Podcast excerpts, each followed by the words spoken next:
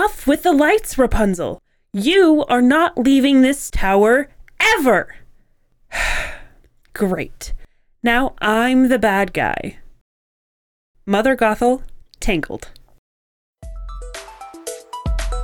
You're listening to Writing Roots, brought to you by Aspen House Publishing. Welcome to Writing Roots. I'm Lee Hull. And I'm Lee Esses. And I've been excited about this series since we first started talking about doing it last spring. For the month of October, we always like to delve a little bit into the darker, scarier, more monstrous side of stories. So we have done whole series on different kinds of monsters, on how to do different kinds of magics. And in this series, we're focusing on The scariest monsters of all. humans. More specifically, the dark psychology that makes someone a villain, that makes someone evil in a story. So, as a warning, there will be quite a few triggers all month long. We are going to be talking about domestic abuse. We are going to be talking about PTSD. We're going to be talking about different syndromes and mental complications that can lead someone to do terrible things. Therefore, if you are listening to this episode with your parents, or if there are potential sensitive groups, have someone else listen to the episode first. We're going to be gentle about the whole thing, but we don't want to shy away from our understanding of how each of these pieces work because we want authors to be able to portray each of these bits of dark psychology honestly. Also, we are not psychologists, we are writers. We have done a lot of research, but we're not experts by any means within the field. So feel free to take what we say with a grain of salt. Do your own research into it, but this is about giving you a good basis to start in building those darker characters. And of course, anytime you are portraying something like this in your novel, we do suggest you find a beta reader who is familiar with the topic.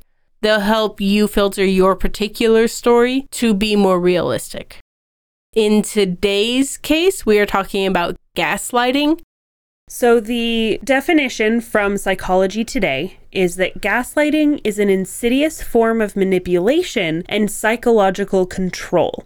Victims of gaslighting are deliberately and systematically fed false information that leads them to question what they know to be true, often about themselves. They may end up doubting their memory, their perception, and even their sanity. Over time, a gaslighter's manipulations can grow more complex and potent, making it increasingly difficult for the victim to see the truth. And that last bit is over time, it's hard to tell fact from fiction from the victim's point of view. That is going to be your main key in gaslighting your characters.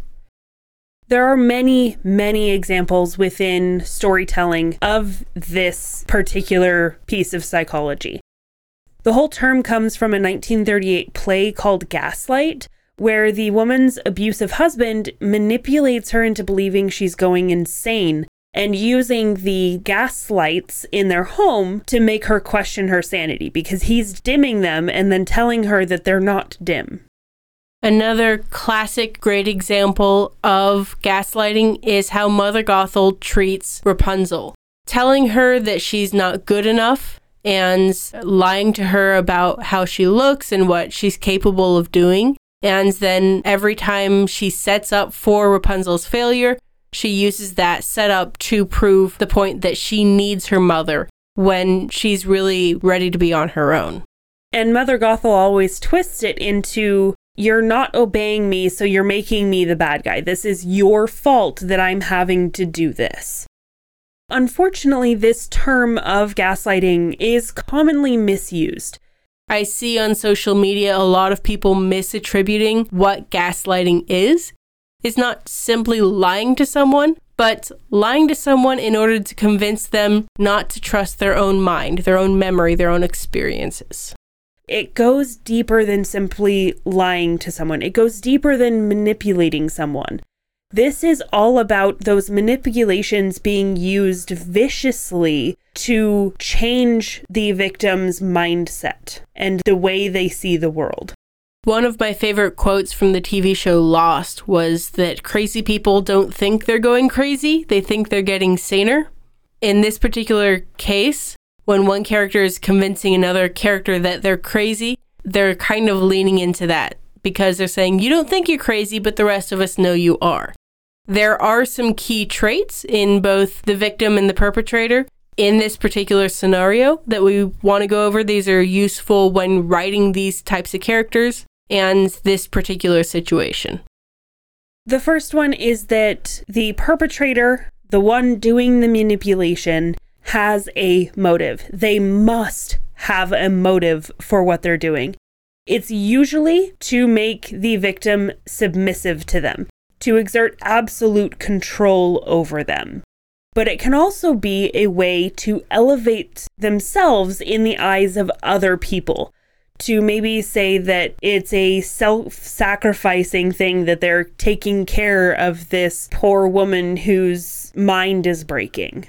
The perpetrator will also directly and knowingly lie to the victim about something apparent to everyone involved. To use our example from our quote today, I thought first of Rapunzel when she's saying, I want to go see the lights. And Mother Gothel's like, oh, the stars. And she's like, no. And Mother Gothel's still insistent that those are just stars, that that's not a fantastical event. The other part of that is that there is going to be a lot of shifting of blame. So, if bad things do happen, or when bad things do happen, instead of it being the perpetrator's fault, it's the victim's fault. And that is, again, Mother Gothel saying, You are making me the bad guy because you're making these choices. I am forced to make these actions because you aren't listening to me. There's also a lot of you think you told me this, or you think this interaction happened when it didn't. So the fact that you can't have a party with your friends tonight because you never told me about the party, even though the conversation did happen. That it only happened in your head. Now you're making me look like the bad guy for calling off the party when you never told me about it to begin with.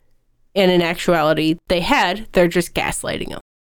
One of the other main motivations is something that's actually used a lot outside of this in other situations of domestic abuse, and that is isolation.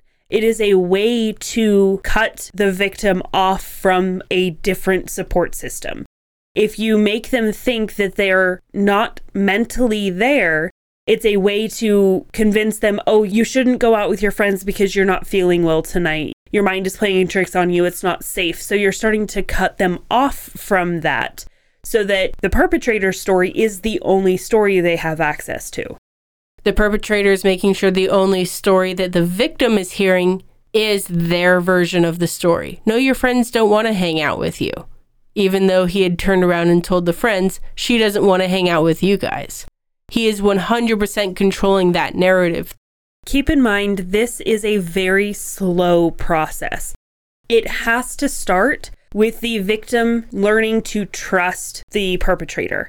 If the victim doesn't trust the perpetrator before this starts, then they're very likely to walk away and ignore all of the attempts at the gaslighting. But if they trust that person in what they say and how they're saying it, then they're going to start questioning themselves but their trust in the other person has to be stronger than the trust in themselves. This is why it's especially common for a spouse or a boyfriend, girlfriend, or family members to be gaslighters, not necessarily some random person off the street. Another thing that perpetrators will do, and this is essential to write into this story, is to throw in positive reinforcement. Telling Rapunzel she's beautiful, complimenting her and then turning around and isolating her. These bits of positive reinforcement convince the victim that the perpetrator is actually on their side. It makes all of those mental gymnastics, all of those excuses to themselves about the perpetrator make more sense. Because if I really am this bad person and this crazy person, then this is the only person I can rely on to love me in spite of that the perpetrator has to give some positive reinforcement there in order for that to work. again, it's that trust. With that positive reinforcement, it is a way to build that trust between them, even as everything else they're doing is trying to break it down. You may have noticed as we've talked about the different key traits in this that a lot of them are very similar to other forms of domestic abuse. We will be getting further into the topic of just general domestic abuse in our next episode. When you're writing gaslighting, this has to be the majority of your plot. Yes, Rapunzel is off adventuring with Flynn Rider and discovering herself and all of that. But a lot of her character growth comes in conquering the emotional connection she has with Gothel.